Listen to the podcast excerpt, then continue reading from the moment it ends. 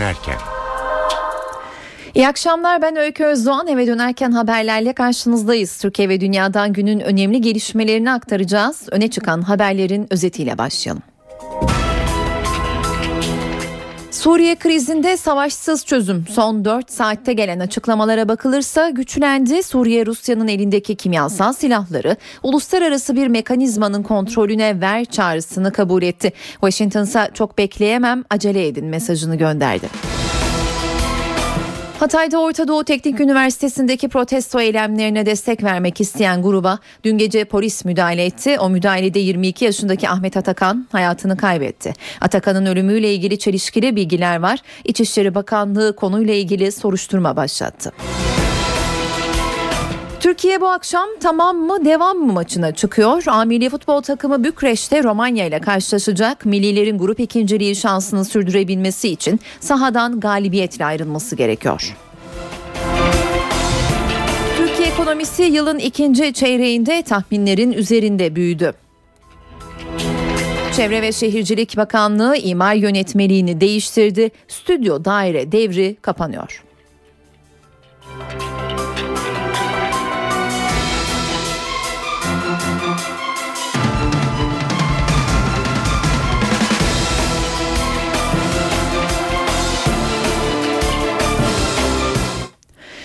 Suriye için askeri harekat hazırlıkları şu an için rafa kalkmış görünüyor. Şam yönetimi Rusya'dan gelen Suriye elindeki kimyasal silahların uluslararası bir mekanizmanın kontrolüne versin teklifini kabul ettiğini duyurdu. Açıklama tüm dünyada flash haber olarak yankılandı.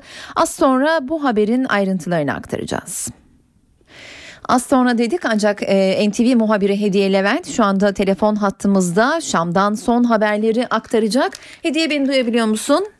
Evet, e, dün Suriye Dışişleri Bakanı Velit Muallim Rusya'daydı. Sabah saatlerinde Rusya Dışişleri Bakanı Sergey Lavrov'la bir basın toplantısı yaptı. E, öğleden sonra ise Velit Muallim'in tek başına yaptığı bir basın toplantısı vardı. Ki 22 Ağustos'tan bu yana bölgede e, seyreden yüksek tansiyonu nispeten düşüren bir açıklama olarak değerlendiriliyor bu açıklama. Velit Muallim bu açıklamasında Rusya'nın e, Suriye silahları uluslararası denetime açılması önerisini memnuniyetle karşıladıklarını söyledi. Velit Malim bu basın açıklamasında. Bugün yine Suriye Dışişleri Bakanlığı'ndan bir açıklama daha geldi ve bu öneriyi kabul ettiklerini belirtti bu açıklamada Suriye. Aynı zamanda açıklamada yine dikkat çekici bir ifade daha vardı. Suriye Dışişleri Bakanlığı ABD'nin e, Suriye'ye yönelik olası bir askeri harekat gerekçelerini de e, gerekçelerinin de ortadan kaldırılmış olabileceğini ifade ediyordu bu açıklamada. Ve Suriye Başbakanı'ndan da bir açıklama var. Vail El e, kimyasal silahların uluslararası denetimi açılmasına ilişkin Suriye'nin e, öneriyi daha fazla Suriyeli kanı akmaması için kabul ettiği yönünde ifadeler kullandı açıklamasında. E, aslında biraz önce belirttiğimiz gibi 22 Ağustos'tan bu yana oldukça yüksek bir tansiyon e, söz konusu hem Suriye'de hem de Suriye'nin komşusu olan ülkelerde e, Suriye yönelik bir askeri operasyonun e, boyutları ya da bölgeye olası etkileri tartışılıyordu. E, yine bazı stratejistler ya da e, Suriye yönetimi gibi e, bölgedeki bazı resmi kaynaklar e, operasyonun genel anlamda bölgeyi açabileceğini söylemişlerdi. E, ve bu askeri serisi Suriye'nin kabulüyle birlikte enflasyon nispeten e, düşmüş gibi görünüyor bölgede. E, peki Hediye bu açıklamalar tansiyonu düşürmüş gibi görünüyor ama bundan sonra ne olacak? E, o noktada henüz e, cevaplanması gereken bir takım sorular var. Mesela uluslararası denetime açılması ifadesine e, batılı ülkeler ve Amerika Birleşik Devletleri e, nasıl bir karşılık verecek? E, bu henüz netleşmiş değil. Diğer taraftan yine uluslararası denetime açılması e, uygulaması nasıl gerçekleşecek? E, hangi ülkeler buna dahil olacaklar? Bunlar henüz e, cevap bekleyen sorular olarak ortada duruyor. Dolayısıyla kısaca şunu söyleyebiliriz. Evet Suriye e, kimyasal silahlarının uluslararası denetime açılması önerisini kabul etti resmen. E, ancak uygulama nasıl olacak? Daha doğrusu onların Hediye e, bağlantıda bir sorun var sanıyorum. Seni çok net olarak duymamaya başladık. E, teşekkür edelim. NTV Şam muhabiri Hediye Levent telefon hattımızdaydı. Şam'daki Suriye'deki açıklama sonrası son gelişmeleri ve açıklamanın yankılarını aktardı. Devam ediyoruz eve dönerken de Rusya'nın önerdiği Suriye'nin de kabul ettiği plan nasıl uygulamaya girer? Kimyasal silah stokları ne kadar sürede imha edilir? Bu yanıtı bu soruların yanıtı şimdi dinleyeceğiniz haberde. Rusya'nın Şam rejiminin kimyasal silahlardan arındırılması önerisi Suriye'nin sahip olduğu kimyasal silahları bir kez daha gündeme taşıdı. Batılı istihbarat raporlarına göre Suriye dünyanın en büyük kimyasal silah stoklarından birine sahip. 70'li yıllardan itibaren kimyasal silah edinmeye başlayan Şam rejiminin elinde yaklaşık bin ton kimyasal silah bulunuyor. Bunlar arasında ölümcül hardal ve sarin gazının yanı sıra çok daha etkili olduğu belirtilen VX gazı bulunuyor. Şam rejiminin kimyasal silahları ülkenin farklı bölgelerinde 40 ila 50 tesiste sakladığı tahmin ediliyor. Batılı istihbarat raporlarındaki bilgilere göre Suriye sarin ve VX gazlarını Şam, Humus, Hama, Es-Sefir, Laskiye ve Palmira'daki tesislerde üretiyor. Kimyasal silahlar El Furkus, Dumair, Hanabu Şamat ve Şam'daki araştırma merkezinde depolanıyor. Şam'daki merkezde biyolojik silahların da bulunduğu söyleniyor. Moskova'nın önerisinin kabul edilip hayata geçirilmesi halinde Suriye'nin kimyasal silahlardan arındırılmasının uzun bir süre alacağına işaret ediliyor. Peki gerekirse tek başına askeri harekatı gerçekleştireceğini söyleyen Amerika Birleşik Devletleri'nin tutumu ne yönde? Obama kararlı duruşundan ödün vermiyor. Ancak Senato Obama'ya operasyon yetkisi veren tasarının görüşmelerini erteledi. Ayrıntıları NTV New York muhabiri Selim Atalay'dan dinliyoruz. Amerikan yönetimi bu Şam'dan gelen son açıklama üzerine Beyaz Saray Sözcüsü'nün e, yorumu var. Kuşkuluyuz ama ihtiyatlı bir iyimserlikte taşıyabiliriz. Dediği şu potansiyel olarak olumlu gelişme yani işte Rusya'nın planı ve Şam'ın bunu kabul ettiği. Fakat Suriye'nin ciddi olduğunu görmek istiyoruz diyor. Esad'ın sözünü senet kabul edemeyiz diyor ve de e, Başkan hala kongreden yine yetki isteyecek diyor. Beyaz Saray Sözcüsü yani burada yaklaşım e, tamam belki böyle bir plan var fakat bu planın geciktirme, oyalama ve e, başka yollara çekilmesinin engellenmesi gerek. Onun için e, tekrar baskıyı sürdürmeliyiz. Baskıyı sürdürmenin yolu da kongreden e, tezkerenin geçmesidir kongre tezkereyi geçirsin ve e, biz hem bu süreci izleyelim hem de ama yaptırım gücümüz elimizde olsun. Bu pozisyonları birazcık daha düzeltiyor. Çünkü kamuoyu tepkisi vardı. Kongreden e, büyük tepki vardı. Şimdi böyle bir ikili planla gidince kongrenin e, buna biraz daha sıcak bakabileceği düşünülüyor. Kongre süreci aslında devam etmekte. Evet bu yarınki senato e, oylaması ertelendi. Ancak e, mesela Temsilciler Meclisi Silahlı Kuvvetler Alt Komitesi'nde şimdi başladı başlayacak. E, Dışişleri Bakanı, e, Savunma Bakanı Hagel ve Genelkurmay Başkanı Dempsey sunum yapacaklar. Yine tezkere sunumu. E, süreç o şekilde devam ediyor. Fakat e, Obama yönetiminin tekrar e, iki koldan bu süreci izlemeye çalışacağı anlaşılıyor. E, yaptırım sürecine Fransa'nın katkısı bu Birleşmiş Milletler Güvenlik Konseyi'nde bir karar tasarısı olarak gelebilir. Yani e, Batı ülkeler işte madem Rusya'nın da katkısı var Güvenlik Konseyi'nden Suriye'ye şunları şunları yap diye bir karar geçirebilirler. Tabii yapmazsan da diye yaptırım kısmını da batılı ülkeler isteyecektir. Öyle bir kararın geçip geçmeyeceği sonraki aşama. Bu akşam itibariyle Obama tekrar e, belki bu gelişmeden de söz edecek ama daha çok e, yaptırım sayesinde veya e, Suriye'yi vurma tehdidimiz sayesinde bu geri adım atıldı. O zaman buna devam edin e, mesajı da verecek. Buna işte dün akşamki açıklamaları da e, dün 6 ayrı televizyon kanalına e, yaptığı açıklamalar da dikkat çekiciydi. Mesela Obama'nın bu öneri yeni değil e, Putin'le bunu konuştuk demesi işte bunu G20'de ayaküstü konuştukları anlaşılıyor. Sonra e, Suriye kimyasal silahlarını teslim edecekse harekat durur ancak uygulamasını da görmemiz gerekir diyor. E, halkına katliam yapmasını Beşar Esad'ın e, engelleyecek bir siyasi çözüme de ulaşmamız gerekir diyor. E, ona ihtiyaç var diyor. Ayrıca da e, kongredeki oylamanın evet çıkacağından emin değilim demişti dün akşam itibariyle. Bugün tekrar hava değişiyor. Kongre havasının e, değişebileceği söylenmekte ve de e, kongre onayı olmazsa ve de Amerikan halkının e, desteği olmazsa harekat e, bombardıman etkili olmaz e, şeklinde bir yorumu var. Umudum kongreyi ve halkı ikna etmek. Yani tekrar yaptırım gücünü elimizde tutalım e, sonra da e, bu gelişmeleri izleyelim şeklinde şu an Obama'nın pozisyonu değişebilir tabii ki. Bölgenin önemli ülkelerinden İran, Suriye yönetiminin kimyasal silahları devretmesi önerisine destek verdi. NTV'ye konuşan İran'ın Ankara Büyükelçisi, biz kimyasal silahların yok olmasını istiyoruz dedi. Büyükelçi Suriye krizinin Türkiye ile ilişkilerinde dostluğu sınayan bir konu olduğunu vurguladı. NTV muhabiri Deniz Kilislioğlu'nun İran Büyükelçisi ile röportajını dinliyoruz. Rusya'nın askeri müdahale seçeneğine karşı sunduğu Suriye kimyasal silahlarını uluslararası topluma devretsin teklifine Suriye'den olumlu yanıt geldi. Başından beri askeri yönteme karşı çıkan ve Rusya ile ortak görüşte olan İran da bu öneriye sıcak bakıyor. İran'ın Ankara Büyükelçisi Ali Rıza Bikleri NTV'ye konuştu. Biz önerilen programı destekliyoruz. İran İslam Cumhuriyeti barış ve sükuneti hedefleyen tüm projeleri desteklemiştir. Biz kendimiz kimyasal silah kullanımında mağdur olan bir ülkeyiz. Uluslararası kurumlarda bu silahların kaldırılması için girişimlerde bulunduk ve bu silahların yok olmasını istiyoruz. Biz bölgede barış ve istikrarın sağlanabileceği bütün yolları Suriye hükümetine önerdik. İran'ın Ankara Büyükelçisi, Türkiye ile Suriye sürecinde yaşanan görüş ayrılıklarını dostluğu sınayan bir konu olarak değerlendirdi. Suriye konusu İran ve Türkiye arasındaki dostluğu sınayan bir şeydir. En küçük ihtilaflar bile iki ülkeyi savaşa sürükleyebiliyor.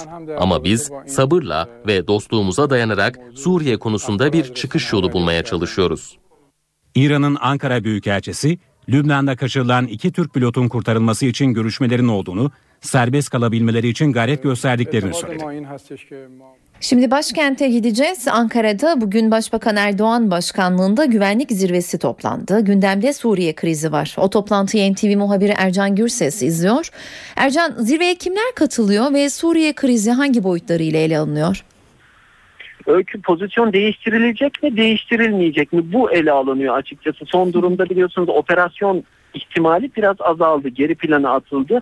Dolayısıyla Türkiye'nin başından beri takındığı tavır nasıl değişebilir? Değişir mi? Değişmez mi? Bu konuşuldu. Kimler katıldı? Başbakan başkanlık etti. Başbakan yardımcısı Beşir Atalay vardı. İçişleri Bakanı, Dışişleri Bakanı, Milli Savunma Bakanı, Genelkurmay Başkanı, MİT Müsteşarı, Başbakanlık Müsteşarı toplantıya katıldı. Yeni bilgi biraz önce toplantı bitti. İki buçuk saat sürdü. Bir açıklama yapılması öngörülmüyor. Ama Türkiye başından beridir Esad yönetimini devirecek şekilde bir operasyon istiyor. Amerika Birleşik Devletleri operasyonu yapıp yapmayacağını henüz karar vermedi. Yeni bir plan sunuldu. Rusya'nın da planı desteklemesi, Suriye'nin de planı kabul etmesi, operasyon ihtimalinin azalması acaba Türkiye planını ve stratejisini, pozisyonunu gözden geçirir mi sorusuna neden olmuştu. Bir açıklama yapılmayacak belki bugün ama önümüzdeki günlerde bu konu netleşecek. Bu zirvenin getirecekleri doğrultusunda öykü. Hı hı. Ercan zirvede çözüm süreci de ele alınıyor. Demokratikleşme paketinin akıbetiyle ilgili bir gelişme yaşandı. Bugün ayrıntısını senden dinleyebilir miyiz? Evet demokratikleşme paketi netleşebilir öykü. Yarın bir toplantı olacak. Bu zirveden çok yarınki zirvedeki profil bunu daha çok öngörüyor. Çünkü yarın saat 11'de yine burada başbakanlık konusundaki zirveye özellikle o paketle anılan isimler yer alacak o zirvede. Bülent Arınç olacak Başbakan Başkanlığında yine. Bülent Arınç Başbakan Yardımcısı Bekir Bozdağ olacak. Yine Beşir Atalay olacak. AK Parti Sözcüsü Hüseyin Çelik bu toplantıda yine yer alan isimler arasında. Adalet Bakanı Sadullah Ergin de bu toplantıda yer alıyor. Kültür ve Turizm Bakanı Ömer Çelik de çözüm süreciyle ilgili aktif isimlerden birisi. Yarın toplantıya katılacak. O toplantıda neler olacak? Birincisi bir demokratikleşme paketi vardı biliyorsunuz. O demokratikleşme paketi bir türlü açıklanmadığı için tabii bunu PKK ve KCK yöneticileri söylüyor. Kendileri çekilme sürecini durdurduklarını açıklamışlardı demokratikleşme paketinin bir an önce oluşturulması ve başbakan tarafından kamuoyuna duyurulması. Onların talebi bu. Tabii bu konuda da yarın son şeklinin verilmesi söz konusu demokratikleşme paketini. Kısaca onu da hatırlatalım. Bu paketin içinde neler var? Kamuda ana dilde hizmet alma hakkı, yine kamuda kıyafet serbestisi, ayrımcılıkla mücadele komisyonu kurulması, cemevlerine özel statü verilmesi gibi konuların ve bunun benzeri konuların bu paketin içinde olması, yarın pakete son şeklinin verilmesi, daha sonra da başbakan tarafından açıklanması söz konusu. Yarın 11'de başlayacak bu zirve ve bu zirve devam ederken de İmralı'ya yeni ziyaretler söz konusu olabilir. Hükümet bir yandan da bu konuyla meşgul öykü. Peki teşekkürler Ercan. NTV muhabiri Ercan Gürses bugün Başbakan Erdoğan başkanlığında toplanan güvenlik zirvesiyle ilgili sorularımızı yanıtladı. Siyasetin gündemindeki Kandil'den gelen PKK'ların çekilmesini durdurduk açıklaması MHP lideri Bahçeli'nin de gündeminde. Bahçeli çekilme süreci AK Parti'nin kucağında patlamıştır dedi. Kör topal halde ilerleyen ihanet süreci PKK'nın tek taraflı fesiyle AKP'nin kucağında patlamıştır. Cudi Dağı'nda çiçek toplanacağını, Süphan'da Ağrı'da piknik yapılacağını, Fırat'ın sularında korkusuzca serinleneceğini aylar önce peşin peşin duyuran Sayın Başbakan şimdi neredesin, ne durumdasın ve nasıl aklanmayı düşünüyorsun? Başbakan Erdoğan G20 zirvesi için Rusya'da bulunuyorken süreci bozanların tarih önünde hesap vereceğini ifade ederek aklınca PKK'ya ayar ve gözdağı vermeye çalışılmıştır. Oysa ki Türk tarihi ve Türk milleti asıl olarak Başbakan Recep Tayyip Erdoğan'ı affetmeyecek, hükümetiyle birlikte bölücü koalisyonu hiç iyi hatırlamayacaktır. BDP'dense Grup Başkan Vekili İdris Baluken ko- konuştu. KCK'nın açıklamasının çözüm sürecinin bittiği anlamına gelmediğini savundu. AK Parti'nin adım atmasını istedi. Geri çekilmenin durduğunu ancak ateşkes pozisyonunun devam ettiğini belirten bir açıklama oldu bu. Bu açıklama içeriğinin barış sürecinin bittiği anlamına gelmediğini AKP hükümetinin bugüne kadar barış sürecine ciddiyetsiz ve samimiyetsiz yaklaşımıyla ilgili bir uyarı olduğunu görmekteyiz. Ana dil önündeki engellerin kaldırılması olmak üzere siyasi partiler ve seçim kanunu ile ilgili yapılması gereken düzenlemeler seçim barajının ortadan kaldırılarak demokratik siyasetin bir mücadele yöntemi olarak Türkiye siyasetinde hak ettiği yeri alması AKP hükümetinin bir an önce bu adımları atması gerektiği çağrısını yinelemek istiyoruz. Ne olacağına dair e, son 30 yıldır ortada olan zaten e, acılar var, dökülen gözyaşları var, e, ciddi travmatik süreçler var. Bunların hiçbirisine fırsat vermeyecek şekilde tarafların e, mutlaka bu süreçle ilgili bugüne kadarki durumları ortaya koyması gerektiğine inanıyoruz. Saat 18.23 ben Öykü Özdoğan eve dönerken de günün öne çıkan diğer gelişmelerini aktarmaya devam ediyoruz. Hatay'da gergin günler. Orta Doğu Teknik Üniversitesi'ndeki protesto eylemlerine destek gösterisine polis müdahale etti ve çıkan arbede sırasında 22 yaşındaki Ahmet Atakan hayatını kaybetti. Atakan'ın ölümüyle ilgili çelişkili bilgiler var. Ailesi Atakan'ın başına gaz kapsülü isabet ettiği iddiasında Emniyet Genel Müdürlüğü ise olay anında ve öncesinde polis araçlarından eylemcilere yönelik herhangi bir müdahale yok diyor. Hatay'daki protesto gösterisine polis müdahale etti. 22 yaşındaki Ahmet Atakan hayatını kaybetti. Yakınları Atakan'ın gaz fişeği kapsülüyle başından yaralanıp öldüğünü iddia etti. Ön otopsi raporuna ölüm nedeni genel beden travmasına bağlı kafatasında kırık, beyin kanaması, omurilik kopması ve iç kanama olarak kayıtlara geçti. Emniyet Ahmet Atakan'ın güneş enerjisi panelini polise atmak isterken çatıdan düştüğünü açıkladı. Emniyet Genel Müdürü de ses ve görüntü kayıtlarının incelendiğini, olay anında polis araçlarından herhangi bir müdahale olmadığını açıkladı. Ancak Atakan ailesinin şüpheleri giderilemedi. Doktorların belirlemiş olduğu gerekçeler e, yaklaşık 4-5 santim derinlikte bir göçük oluştu. Ama neye dayalı, neyden dolayı oldu belli olmayan gerekçelerden dolayı. Başında mı göçük? Başında evet iki tane göçük yaklaşık 2-3 santimde bir kesik var. Olaydan sonra hastaneye giden CHP'li vekiller de açıklamaların şüpheli olduğuna dikkat çekti.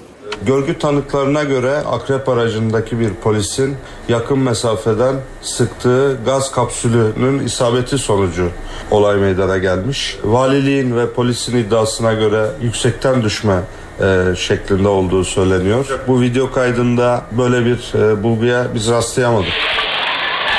Hatay Cumhuriyet Başsavcılığı ön otopsi raporuyla kamera görüntülerinin uyumlu olduğunu açıkladı.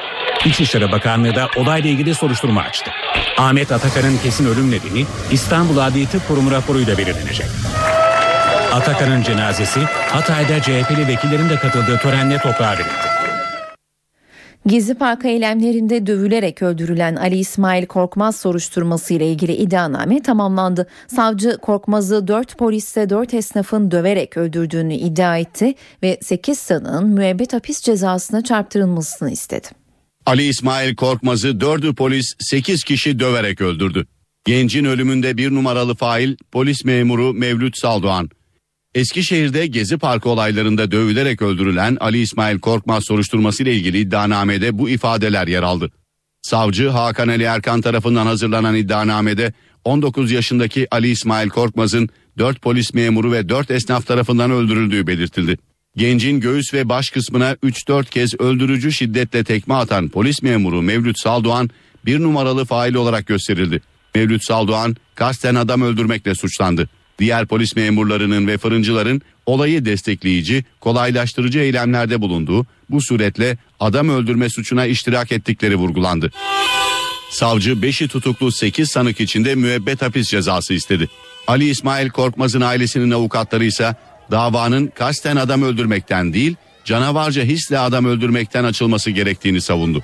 Mahkemeye sunulan iddianamenin kabul edilmesinin ardından yargılama başlayacak. Eskişehir'deki gezi olayları sırasında ara sokağa kaçan üniversite öğrencisi Ali İsmail Korkmaz darp edilerek öldürülmüştü.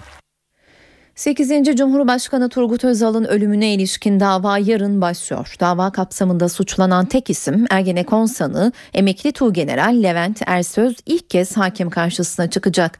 Gizli tanık iddialarıyla suçlanan Ersöz hakkında Cumhurbaşkanını öldürmek suçlamasıyla ağırlaştırılmış müebbet hapis cezası isteniyor. Allah'ın verdiği ömrü onun isminden başka alacak yoktur. 8. Cumhurbaşkanı Turgut Özal eceliyle mi öldü yoksa suikaste mi kurban gitti? Bu sorunun yanıt bulacağı Özal'a suikast davasının ilk duruşması Ankara 13. Ağır Ceza Mahkemesi'nde başlıyor. Davanın tek sanığı Ergenekon davasından 22 yıl 6 ay hapis cezası alan emekli Tuğgeneral Levent Ersöz. Özal'ın zehirlenerek öldürüldüğü iddiası ilk olarak oğlu Ahmet Özal tarafından gündeme getirildi. Malatya Zirve davasında bir e, başçavuş vardı galiba emekli İlker Çınar. Onun ifadesinde mezar açılmadan 10 ay kadar önce bulunan 4 tane zehrin isimleri verilmiştir ifadesinde. Zaten mezar açıldıktan sonra bulunan zehirler de aynısı. Devlet Denetleme Kurulu tarafından hazırlanan raporda da ölümün şüpheli olduğu tespit edildi. Bunun üzerine Ankara Cumhuriyet Başsavcılığı 20 yıl sonra soruşturma başlattı. Soruşturma kapsamında Turgut Özal'ın mezarı açıldı. Adli tıp raporu zehir var ama öldürecek düzeyde değil dedi. Kafalar daha da karıştı. Soruşturmanın zaman aşımına uğramasına günler kala Ankara Cumhuriyet Başsavcılığı emekli Orgeneral Hurşit Tolo'nun ifadesine başvurdu. İfadesine başvurulan bir diğer isim de Ergenekon davası sanıklarından emekli Tuğgeneral Levent Ersöz'dü. İddianamede Özal'ın Ersöz'ün de içinde bulunduğu organize bir örgüt tarafından öldürüldüğü savunuluyor. Suikast suçlamasının dayanağı olaraksa Malatya Zirve Yayın Evi davasının tanığı İlker Çınar'la Ergenekon davasının gizli tanığı Selçuk'un ihbar mektupları gösteriliyor. Levent Ersöz savcılık sorgusunda Adli Tıp Kurumu raporlarında Özal'ın zehirlenerek öldürüldüğüne ilişkin en küçük bir kanıt bulunamadığını hatırlatmış, Özal'ın öldüğü tarihte Şırnak'ta görevli olduğunu söylemişti. Ersöz hakkında Cumhurbaşkanına suikast suçundan ağırlaştırılmış müebbet hapis cezası isteniyor. NTV Radyo Eve dönerken günün öne çıkan haberlerinin özetiyle devam ediyor. Suriye krizinde savaşsız çözüm son 4 saatte gelen açıklamalara bakılırsa güçlendi. Suriye Rusya'nın elindeki kimyasal silahları uluslararası bir mekanizmanın kontrolüne ver çağrısını kabul etti. Washington çok bekleyemem acele edin mesajını gönderdi.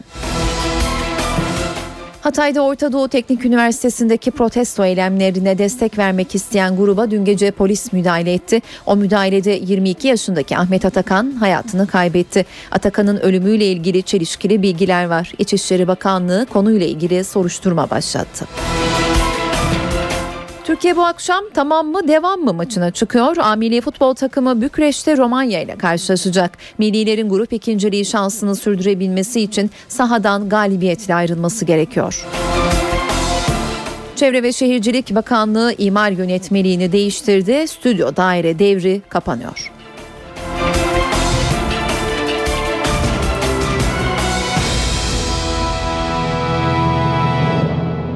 Türkiye ekonomisi bu yılın ikinci çeyreğinde %4,4 oranında büyüdü. Kişi başına milli gelirse 10.497 dolar olarak açıklandı. Türkiye İstatistik Kurumu'nun açıkladığı ikinci çeyrek büyüme rakamları piyasa beklentilerinin üstünde çıktı. Piyasalarda yapılan anketlere göre ekonomide bu dönem %3,6 oranında büyüme bekleniyordu. Sırada ekonomi notları var. Para ve sermaye piyasalarında bugünkü tabloyu CNBC'den Enis Şener'den aktaracak. İyi akşamlar. Suriye'ye askeri müdahaleye gerek kalmayabileceği beklentileri piyasalarda yükselişleri beraberinde getirdi. Borsa İstanbul'da oluşan pozitif havadan etkilenerek peş peşe ikinci günde de hızlı yükseldi ve günü %3 primle 71.781 seviyesinden tamamladı. Endeksin bir ara 72.000 seviyesine yaklaştığını takip ettik. Para piyasalarında ise TL'de değer kazancı devam ediyor. Dolar TL 2.03 seviyesinin altına geriledi ve bir ara 2.01 seviyesinin altını test etti. İsviçre'de bulunan Merkez Bankası Başkanı Erdem Başçı ise sözümün arkasındayım dolar TL yıl sonunda 1.92 olacak dedi. Tahvil piyasasında hazinenin düzenlediği ihaleler takip edildi. Gösterge tahvil ve 10 yıllık tahvil ihalelerinde talep bir miktar düşük kalınca faizler de beklentilerin üzerinde oluştu. Gösterge faiz ikinci yıl piyasada günü %9.42 seviyesinden tamamladı. Yurt dışında da olumlu hava vardı. Avrupa borsaları yükselirken Euro dolar paritesi 1.32.50 seviyesini aştı. Altın ise jeopolitik risklerin azalmasıyla birlikte geriledi ve 1360 dolar seviyesinin altına geriledi. Taksim İlk Yardım Hastanesi taşınıyor. Hastanenin yeni adresi Gazi Osman Paşa olacak. Ancak hastane personeli taşınma kararına tepkili. Taksim İlk Yardım Hastanesi taşınıyor. Yeni adresi Gazi Osman Paşa olacak. Adı da Taksim Gazi Osman Paşa Eğitim ve Araştırma Hastanesi'ne dönüşecek. Son hastalar 13 Eylül Cuma günü kabul edilecek. Mesai saati bitiminde de Taksim İlk Yardım'ın kapılarına kilit vurulacak. Ancak personel taşınma kararına tepkili. Ve şimdi cuma günü buraya kilit vuruluyor. Diyorlar ki sağlık çalışanlarına taşınıyoruz, gideceksiniz orada hizmet vereceksiniz. Ayrıca yeni binanın hastane hizmetine uygun olmadığını düşünenler de var. Çünkü e, acil e, ilk yardım hastanesi olarak kurulduğu için çalışma sistemi de buna yönelik. Ancak yeni gideceğimiz hastane zaten hastane olarak yapılmamış. Fiziki kapasitesi çok büyük. E, bir yerden bir yere ulaşım hani hastane içindeki elemanların hareketi bile zor görünüyor. Beyoğlu Kamu Hastaneleri Birliği Genel Sekreterliği iddialara ilişkin bir açıklama yaptı. Yazılı açıklamada Taksim İlk Yardım'ın eski binasının yerine AVM yapılacağı iddiaları da yalanlandı. Gazi Osman Paşa'daki yeni hastane 300 yatak kapasiteli olacak. Hastanede 100 poliklinik odası, 36 yoğun bakım yatağı ve 6 ameliyathane hizmet verecek. Kadına yönelik şiddeti önlemek için hayata geçirilen panik butonu uygulamasının ilk sonuçları açıklandı. Şimdilik 4 ilde kullanılan sistem şiddet vakalarını azalttı. Aile ve Sosyal Politikalar Bakanlığı panik butonunu yaygınlaştırmayı planlıyor. Kadının e, bu şekilde takip edildiğini görünce caydırıcı etkisi oluyor. E, ve e, olayların takibinde hem vaka bazlı azalma oldu hem de biz sistemin takibini çalıştırdık. Çok başarılı gitti. Aile ve Sosyal Politikalar Bakanı Fatma Şahin panik butonu uygulamasının kadına yönelik şiddeti azalttığını söyledi. Sakarya'da konuşan Şahin, şimdilik 4 ilde uygulanan sistemin kısa sürede tüm Türkiye'ye yayılacağını belirtti. Şu an ihale aşamasındalar arkadaşlar. ilgili kurumlarla ve bunu yapacak e, firmalarla görüşüyorlar. E, çünkü çok teknik bir iş. E, bunlar olgunlaştığı zaman da hızlı bir şekilde bütün Türkiye'de başlatacağız. Bakan Şahin daha sonra Arifiye sevgi evlerini ziyaret etti. Burada çocuklarla görüşen bakana kara kalem portre hediye edildi.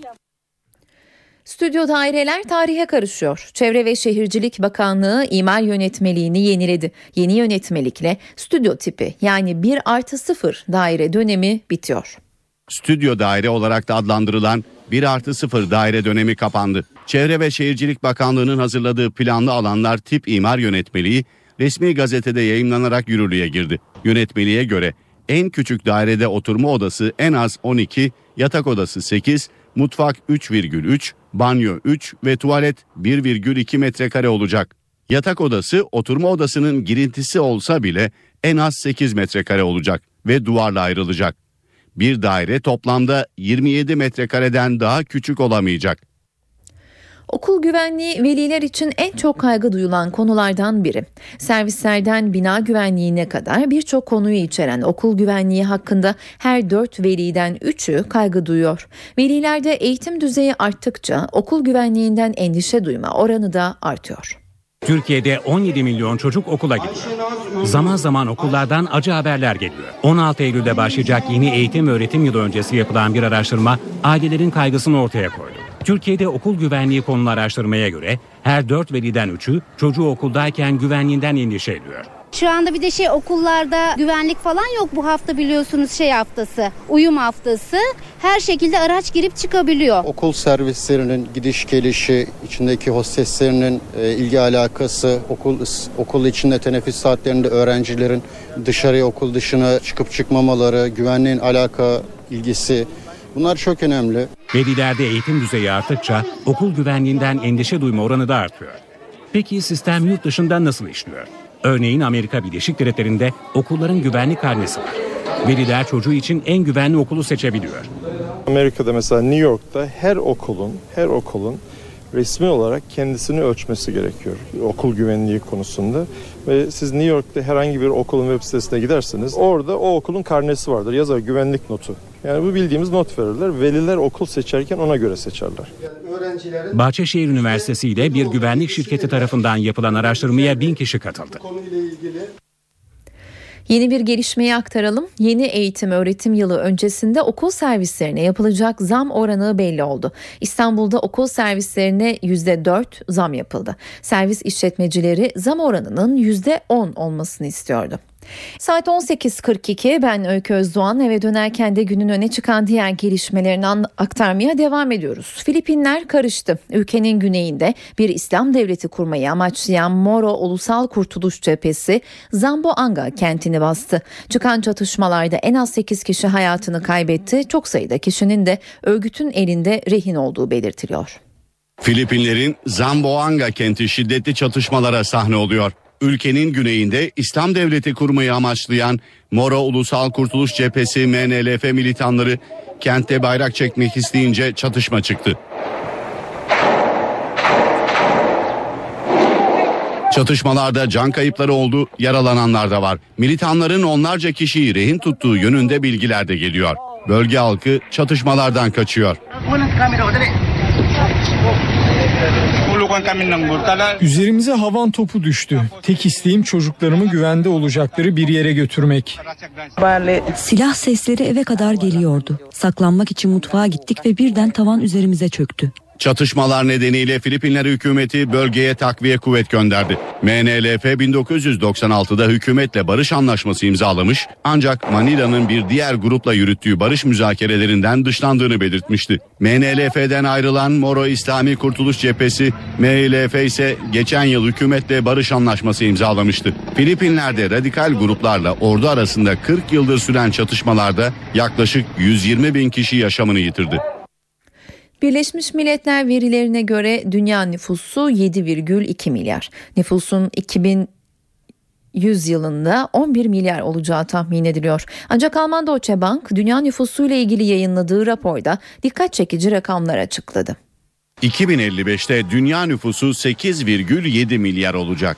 Alman Deutsche Bank'ın raporuna göre bu rakamla dünya nüfusu zirveye çıkacak. Ancak yine aynı rapora göre 2100 yılında ise nüfus gerileyecek ve 8 milyar kişiye düşecek. Birleşmiş Milletler'in tahminleri ise farklı. Birleşmiş Milletler'e göre 2100 yılında da dünya nüfusunun artışı sürecek ve 10,9 milyara ulaşacak. Deutsche Bank 2055'ten sonra nüfusun azalması tahminini dünyanın en kalabalık ülkeleri arasında yer alan Çin, Rusya, Güney Kore ve Brezilya'daki doğurganlık oranının her geçen gün azalmasına bağlıyor. Alman Bankası'na göre yoksul ülkelerde ortalama çocuk sayısının 3'ün altında kalması durumunda nüfus azalacak. Avustralya'nın Sydney kenti yakınlarında bir ormanlık alanda başlayan yangın yerleşim bölgelerini tehdit etmeye başladı. Alevler sıcak hava ve rüzgarın da etkisiyle hızla yayıldı. İtfaiyeciler alevlerin önüne geçemeyince Sydney'in kuzeybatısındaki bölgelerde bazı evler yandı. Sydney Üniversitesi'nin de bulunduğu bölgeler önlem olarak boşaltıldı. Güçlü kuzeybatı rüzgarlarının da etkili olduğu yangını söndürmek için yüzlerce itfaiyeci iş başında. Alevleri söndürmek için helikopterler de kullanılıyor. NTV Radyo Eve dönerken günün öne çıkan spor haberleriyle devam ediyor. 2014 Dünya Kupası yolunda milli takım bugün Bükreş'te Romanya ile kritik bir maça çıkacak. Teknik direktör Fatih Terim düzenlediği basın toplantısında mucizenin peşinde koştuklarını söyledi. Burak Yılmaz da milli takımın kaybedecek bir şey olmadığını ve kazanmak için oynayacaklarını dile getirdi. Milli takım teknik direktörü Fatih Terim 2014 Dünya Kupası'na gitmek için Türkiye'ye bir mucize gerektiğini ve bunun peşinde olduklarını söyledi. Terim, Romanya maçı öncesinde düzenlediği basın toplantısında önce hakkında yazılı ve görsel basında yapılan yorumlara ve eleştirilere tepki gösterdi. Fatih Terim daha sonra Romanya maçında kaybedecek bir şey olmadığını bilerek oynayacaklarını söyledi. Mucize arayışı içerisindeyiz. Romanya'nın bizi yenmesi veya berabere kalması halinde ne olacağını hepimiz çok rahat biliyoruz. Ancak iki şeyi biz çok net oyuncularımıza anlatıyoruz. Bir tanesi hata yapmaktan korkmamaları, bir tanesi de yenilmekten korkmamaları. Dolayısıyla eee, zaten kaybedeceğimizi kaybetmişiz. Bundan sonra da çekineceğimiz herhangi bir şey olmaz. Çıkıp oynayacağız. Roman milli takımının son yıllardaki en güçlü Roman milli takımı olduğunu söyleyebiliriz. Macaristan maçında çok çok iyi oynadılar. Ee, işimiz seyirciyle beraber kolay değil. Ancak ben oyuncularıma güveniyorum. Deneyimli çalıştırıcı hastalıklara rağmen milli takımdaki bütün oyuncuların maçta oynayabilecek durumda olduğunu dile getirdi. Maçtan sonra ishal ve grip 7-8 tane oyuncumuz. Ancak o kadar konsantre olmuşlar ki o kadar istiyorlar ki inşallah bu sonuca yansır. Hiçbiri bunu şikayet olarak getirmedi. Sadece Arda ile Gökhan Gönül antrenmana çıkamadılar. Bugün çıkacak mısınız diye sordurmadılar dahi. Fatih Terim'le basın toplantısına katılan Burak Yılmaz da kazanmak için mücadele edeceklerini söyledi. Her birimiz e, yarınki maçın e, ne anlama geldiğini çok iyi biliyoruz. E, yarın sahaya çıkıp sadece futbol oynamayacağız. Omuzlarımızdaki yükün e, ne anlama geldiğini bilerek ay yıldızlı forma için, o formanın hak ettiği başarılar için yarın çıkıp sahaya mücadelemizi vereceğiz. Bütün maçlarımızı kazansak da e, başarının geleceğine emin olmadığımız bir ortamda e, halkımıza, kendimize, hocamıza ve e, formamıza bu mücadeleyi borçlu olduğumuzu düşünüyoruz futbolcular olarak. E, bizler başarmak için, kazanmak için, bu ülkeyi Dünya Kupası'nda temsil etme hakkı kazanmak için son dakikaya kadar, son topa kadar, sonuna kadar mücadelemizi vereceğiz. Şimdi mikrofonlarımızı Bükreş'e çeviriyoruz. NTV Spor muhabiri Evren Göz bu önemli karşılaşma öncesi son bilgileri bizler için derledi. Milli takımımız 2014 Dünya Kupası grup elemelerinde en kritik maçına çıkacak. Saat 21'de Star Televizyonu'ndan naklen yayınlanacak bu zorlu mücadele öncesi. A millilerde e, sakatlık ve hastalık sıkıntısı yaşanıyordu ancak dünkü antrenmanda hasta ve sakat oyuncuların tamamı çalışmada yer aldı. Özellikle Arda Turan ve Gökhan Gönül'ün durumları merak ediliyordu. Soğuk algınlığı sebebiyle iki oyuncunun da sıkıntısı vardı ve İstanbul'daki son antrenmana iki oyuncu katılmamıştı. Ancak dünkü antrenmanda özellikle taktik çalışmasında da yer aldı ve iki oyuncunun e, ilk 11'de olacağını söyleyelim ve sakatlıklar dolayısıyla Burak Yılmaz ve Umut Bulut'un da hafif sıkıntıları vardı. Onlar da giderildi. Sağlık ekibi günlerdir yoğun bir mesai harcıyor. Özellikle Nuri Şahin konusunda da ayak bileğinde sıkıntı var Nuri'nin ve bugün yedek çıkmasını bekliyoruz Nuri Şahin'in. Ay Yıldızların dün de e, sürpriz ziyaretçileri vardı. Özellikle e, kamp yaptığı otele Hacı'nın gelmesi, Popescu'nun gelmesi Fatih Terim'i mutlu etti. Basın toplantısında da bu yönde açıklamalar yaptı Fatih Terim. Romanya tarafına bakacak olursak onlar da grupta çok iddialı bir konumda. Özellikle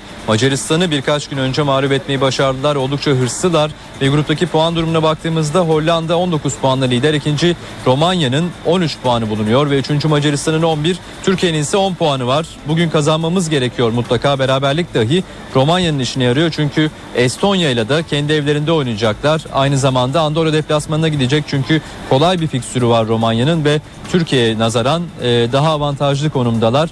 Romanya'da e, Bogdan Stanku ilk 11'de oynayacak muhtemelen. O da e, önemli bir isim Romanya için ve Marika e, Romanya'nın gol yollarında etkili bir isim. Bugün e, Rumen e, basın mensuplarıyla konuştuğumuzda Fatih Terim'i özellikle sordular bize. Fatih Terim'den çekiniyorlar. Tecrübeli çalıştırıcının daha önce milli takımda yaptıkları biraz ürkütmüş onları. Arda Turan'ı sordular. Arda'nın hastalığını sordular bize. E, Arda ve Fatih Terim isimlerinden açıkçası imtina ediyorlar öyle söyleyebiliriz. E, gruba baktığımızda tabii Romanya'nın avantajı var. E, bu akşamda da bu akşamda Macaristan Estonya mücadelesi var. Bu maç çok önemli. Zira bizim Romanya'yı yenmemiz halinde Macaristan'ın da Estonya önünde puan kaybetmesi halinde genel averaja bakıldığı için Türkiye'nin ikinci olma ihtimali bulunuyor. Ancak e, rakiplerimizin de Andorra ile maçı var. Öyle değerlendirecek olursak e, Türkiye'nin Andorra'ya attığı 5 golün ne kadar önemli olduğunu görüyoruz ki averaja da bakılacak. Şu an için Romanya'nın artı 3 avarajı var. Macaristan'ın artı 2, Türkiye'nin ise artı 5 avarajı var.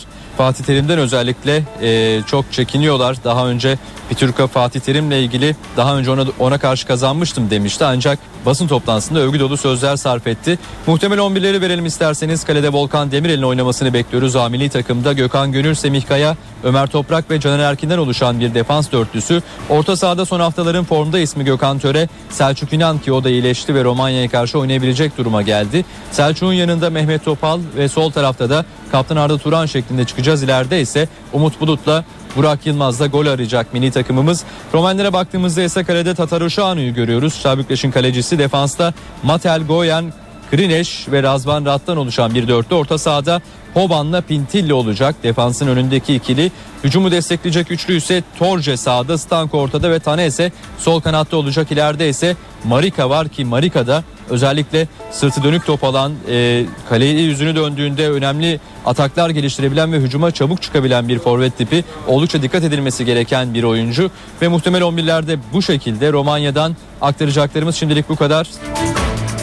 Milli maç nedeniyle Süper Lig'e ara verilse de takımlar 4. hafta hazırlıklarını sürdürüyor. Cuma günü Medikal Park Antalya Spor'u ağırlayacak Galatasaray'ın Florya'da millilerden yoksun yaptığı çalışmada Hamit Altıntop ve Gökhan Zan'ın yanı sıra yeni transfer Buruma'da yer almadı. Buruma eşyalarını almak için Portekiz'e gitti. Tedavisi süren Hamit ve Gökhan salonda çalıştı. Pazar günü Kasımpaşa ile karşılaşacak Fenerbahçe'de milli takım kamplarında bulunan 13 oyuncusundan yoksun antrenman yaptı. Sakatlığı bulunan Yobo takımdan ayrı çalıştı. Basına kapılan antrenmanda teknik direktör Ersun Yanal oyuncularına dayanıklılık çalışması yaptırdı.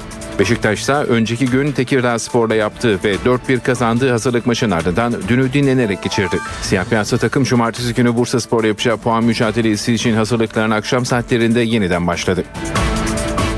Trabzonspor Başkanı İbrahim Hacı Osmanoğlu, Mehmet Ali Yılmaz tesislerinde yönetim kurulu üyeleriyle birlikte basın toplantısı düzenledi. Göreve seçildikleri günden itibaren samimi bir şekilde kulübe hizmet etmeye çalıştıklarını belirten Hacı Osmanoğlu, bugüne kadar yanlışlar ve doğrular yapmış olabiliriz ama samimiyeti hiçbir zaman elden bırakmadık ve Trabzonspor'un bekasını düşündük. Trabzonspor sevdalılarını nasıl mutlu ederiz hesabını yaptık. Duruşumuz, tarzımız ve olaylara bakışımız, eylemlerimiz bizden öncekilerden farklı. Zaten bu farklılık bizi Trabzonspor başkanlığına taşıdı diye konuştu. Gerçekleşmeyen forvet transferi konusunda çok ağır şekilde eleştirildiklerini de ifade eden Başkan Hacı Osmanoğlu, ihtiyacımız vardı ama forvetten ziyade bu takımın başka oyunculara da ihtiyacı vardı. Sadece forvetle bitmiyor bu iş dedi. Sezonun son Grand Slam Amerika açık tenis turnuvasında erkeklerde şampiyon Rafael Nadal oldu. Finalde Novak Djokovic'i 4 sette geçen Nadal bu sezon ikinci Grand Slam zaferini elde etti. Kariyerinin ikinci Amerika açık şampiyonluğunu kazanan Rafael Nadal toplamda ise 13. Grand Slam zaferini kazandı. İspanyol raket bu galibiyetle birlikte ödül olarak da 3.6 milyon dolar kazandı. Saat 19 ben Öykü Özdoğan eve dönerken de günün öne çıkan gelişmeleriyle karşınızdayız. Yeni saate günün öne çıkan gelişmelerinin özetiyle başlıyoruz.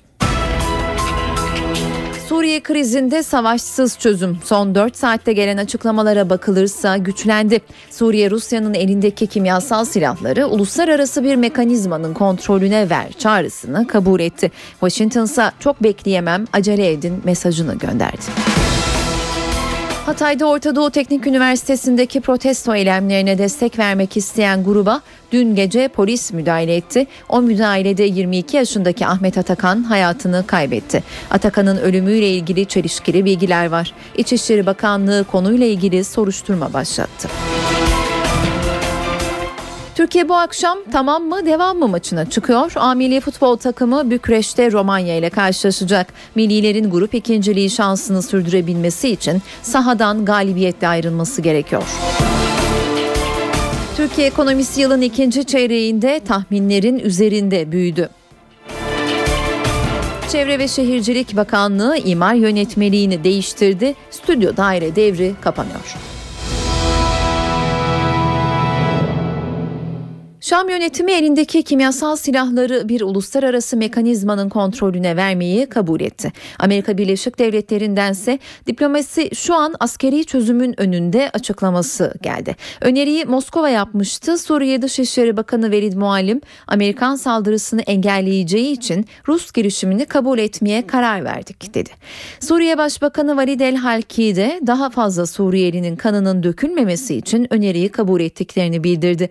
Rus Dışişleri Bakanı Sergey Lavrov Amerika ile sürekli temas halinde olduklarını, hazırlanan planın uluslararası topluma sunulacağını söyledi. İran da öneriye destek veriyor. Konuyu Birleşmiş Milletler gündemine taşımaya hazırlanan Fransa, Şam'ın taahhütlerine uymaması durumunda ciddi sonuçları olmasını talep ediyor. Amerikan Dışişleri Bakanı John Kerry ise Rusya'nın planını beklediklerini söyledi. Çözüm sürecinde kritik bir dönemece girildi. Hükümet demokratikleşme paketine yarın son şeklini verecek. Başbakanlıkta gerçekleşecek zirvede sürecin önündeki riskler de ele alınacak. Çözüm sürecindeki kritik adımlardan biri olan demokratikleşme paketi son şeklini alıyor. Başbakan Recep Tayyip Erdoğan kurmaylarıyla yarın saat 11'de bir araya gelecek.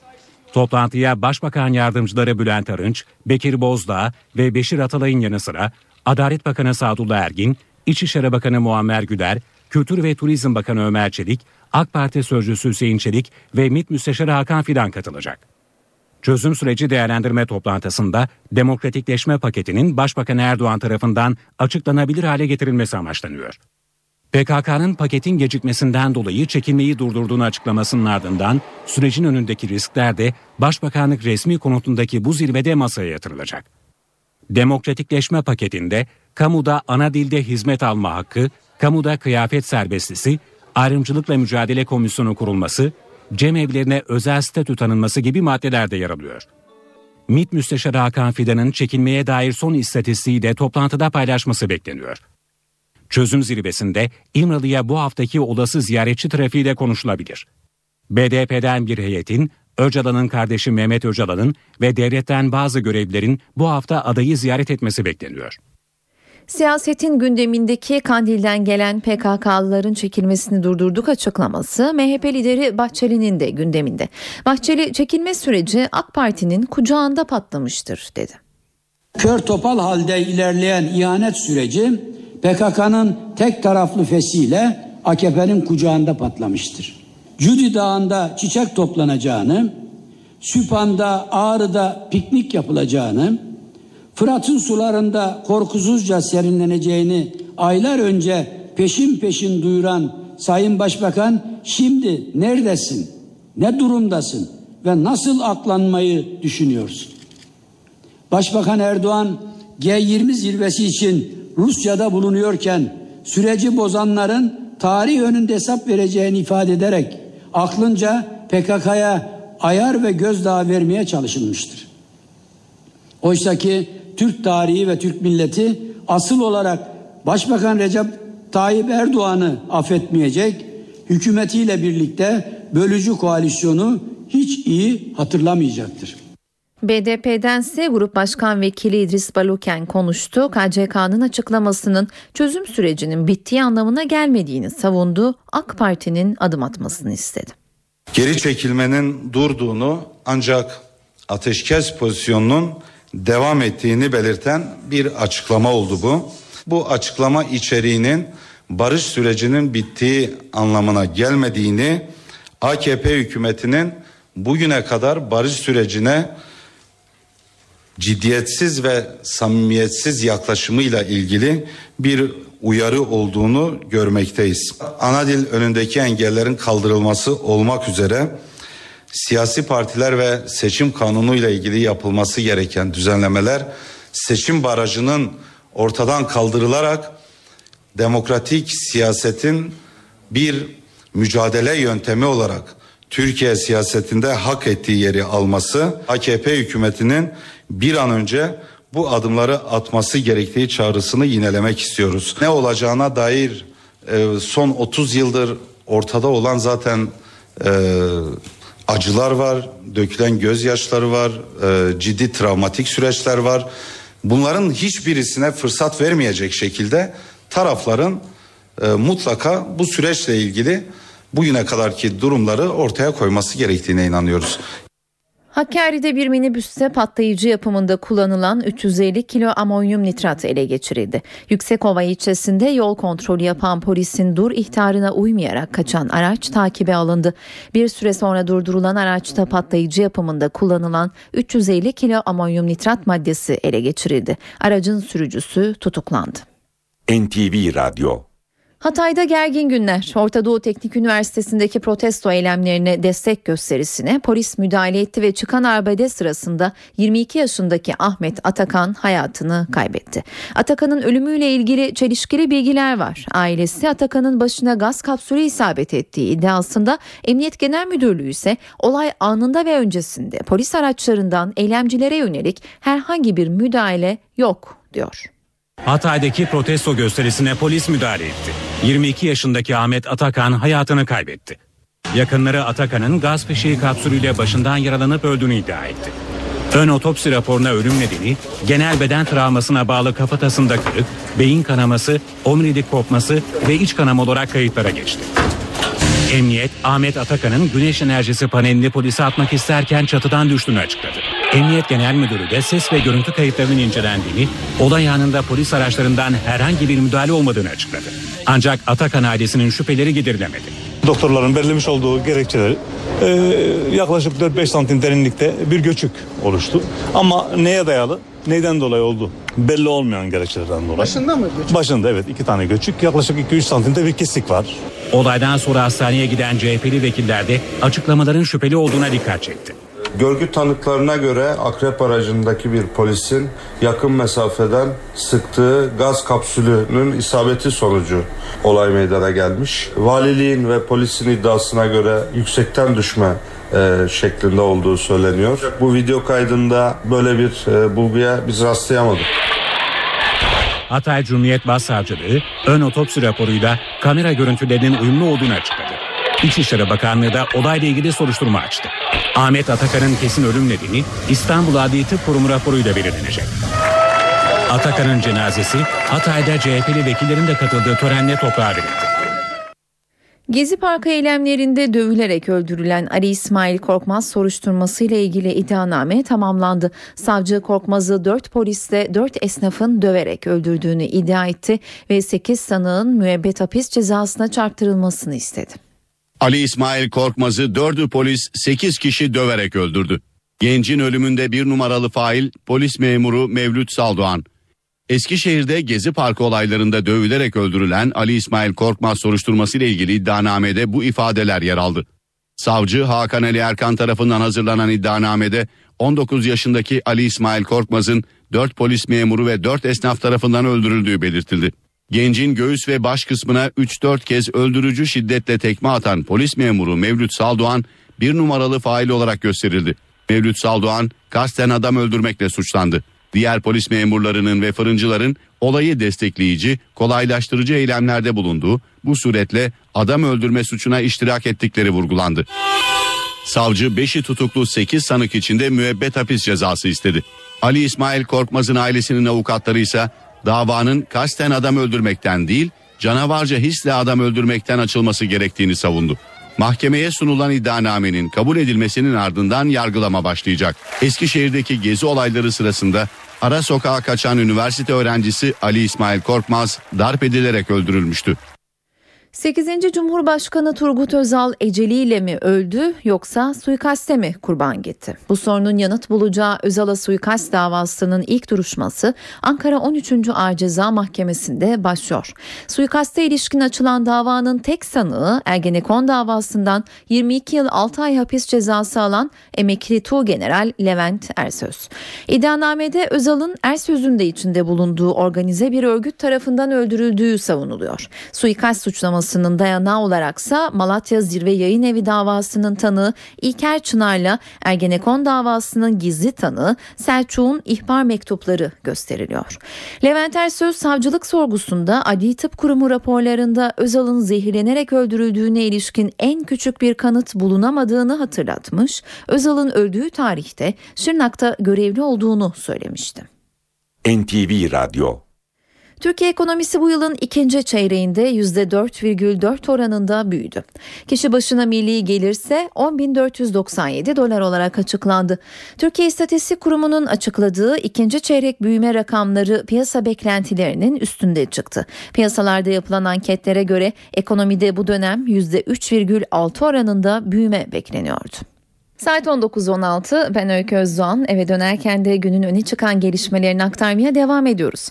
Taksim İlk Yardım Hastanesi taşınıyor. Hastanenin yeni adresi Gazi Osman Paşa olacak. Ancak hastane personeli taşınma kararına tepkili. Taksim İlk Yardım Hastanesi taşınıyor.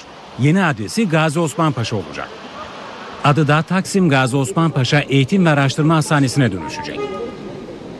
Son hastalar 13 Eylül Cuma günü kabul edilecek.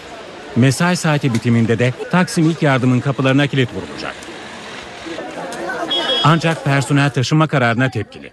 Ve şimdi cuma günü buraya kilit vuruluyor. Diyorlar ki sağlık çalışanlarına taşınıyoruz, gideceksiniz orada hizmet vereceksiniz. Ayrıca yeni binanın hastane hizmetine uygun olmadığını düşünenler de var. Çünkü e, acil e, ilk yardım hastanesi olarak kurulduğu için çalışma sistemi de buna yönelik. Ancak yeni gideceğimiz hastane zaten hastane olarak yapılmamış. Fiziki kapasitesi çok büyük. E, bir yerden bir yere ulaşım hani hastane içindeki elemanların hareketi bile zor görünüyor. Beyoğlu Kamu Hastaneleri Birliği Genel Sekreterliği iddialara ilişkin bir açıklama yaptı. Yazılı açıklamada Taksim İlk Yardım'ın eski binasının yerine AVM yapılacağı iddiaları da yalanlandı. Gazi Osman Paşa'daki yeni hastane 300 yatak kapasiteli olacak. Hastanede 100 poliklinik odası, 36 yoğun bakım yatağı ve 6 ameliyathane hizmet verecek. Stüdyo daireler tarihe karışıyor. Çevre ve Şehircilik Bakanlığı imar yönetmeliğini yeniledi. Yeni yönetmelikle stüdyo tipi yani 1 artı 0 daire dönemi bitiyor. Stüdyo daire olarak da adlandırılan 1 artı 0 daire dönemi kapandı. Çevre ve Şehircilik Bakanlığı'nın hazırladığı planlı alanlar tip imar yönetmeliği resmi gazetede yayınlanarak yürürlüğe girdi. Yönetmeliğe göre en küçük dairede oturma odası en az 12, yatak odası 8, mutfak 3,3, banyo 3 ve tuvalet 1,2 metrekare olacak. Yatak odası oturma odasının girintisi olsa bile en az 8 metrekare olacak ve duvarla ayrılacak. Bir daire toplamda 27 metrekareden daha küçük olamayacak. NTV Radyo Kültür ve Turizm Bakanı Ömer Çelik, Atatürk'ün yatı Savanora'nın geri alınması için girişimlerde bulunduklarını açıkladı. Yat eğer geri alınırsa hem müze olarak hem de yabancı devlet adamlarını ağırlamak için kullanılacak. Sayın Başbakanımızın talimatıyla Savarona gemisiyle ilgileniyoruz. Bunun tarihimizde önemli bir yeri var. Başbakan Recep Tayyip Erdoğan, Atatürk'ün yatı Savanora için Kültür ve Turizm Bakanlığı'na talimat verdi. Bakanlık kullanım hakkı 49 yıllığına Kahraman Sadıkoğlu'nda bulunan yatı geri almak için çalışmalara başladı. Süreç devam ediyor. İnşallah olgunlaştırdığımız zaman vardığımız sonucu sizinle e, açık bir biçimde paylaşacağız. 1938 yılında satın alınan Savanora, Mustafa Kemal Atatürk'e tahsis edildi. Ancak Atatürk Savanora'da sadece 6 hafta geçirebildi. Atatürk'ün vefatının ardından yat, Türkiye Denizcilik İşletmelerine devredildi. Armatör Kahraman Sadıkoğlu yatı 1989 yılında 49 yılına kiraladı. Kültür ve Turizm Bakanı Ömer Çelik önceki gün Savanora'da incelemelerde bulundu. Bakan Çelik yatın geri alınması durumunda tarihsel mirasına uygun şekilde kullanılacağını açıkladı. Savarona gemisinin e, Bundan sonrasında devlet büyüklerinin misafirlerin ağırlandığı kendi tarihsel mirasına uygun bir şekilde kullanılması, değerlendirilmesi konusu. Ayrıca müze olarak da değerlendirilmesi konusuyla ilgili bir çalışmamız var. Birleşmiş Milletler verilerine göre dünya nüfusu 7,2 milyar. Nüfusun 2100 yılında 11 milyar olacağı tahmin ediliyor. Ancak Alman Deutsche Bank dünya nüfusuyla ilgili yayınladığı raporda dikkat çekici rakamlar açıkladı. 2055'te dünya nüfusu 8,7 milyar olacak. Alman Deutsche Bank'ın raporuna göre bu rakamla dünya nüfusu zirveye çıkacak. Ancak yine aynı rapora göre 2100 yılında ise nüfus gerileyecek ve 8 milyar kişiye düşecek. Birleşmiş Milletler'in tahminleri ise farklı. Birleşmiş Milletler'e göre 2100 yılında da dünya nüfusunun artışı sürecek ve 10,9 milyara ulaşacak.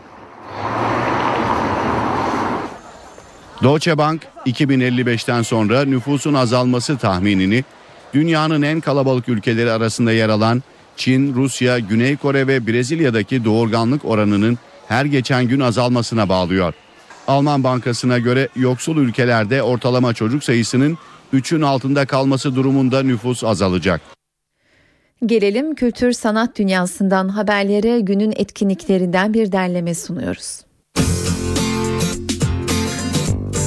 Göksel bu akşam hayranları için İstanbul'da bir konser veriyor. Sanatçı sevilen şarkılarını Harbiye Cemil Topuzlu açık hava sahnesinde seslendirecek. Konserin başlama saati 21.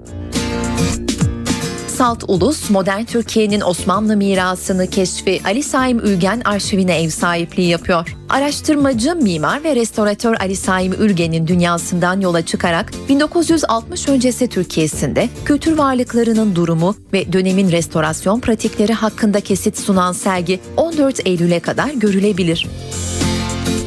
Güntaç Özdemir de Beyoğlu Hayal Kahvesi'nde olacak bugün. Özdemir pop, caz, rock ve soul türlerini harmanladığı repertuarıyla saat 22.30'da sahnede.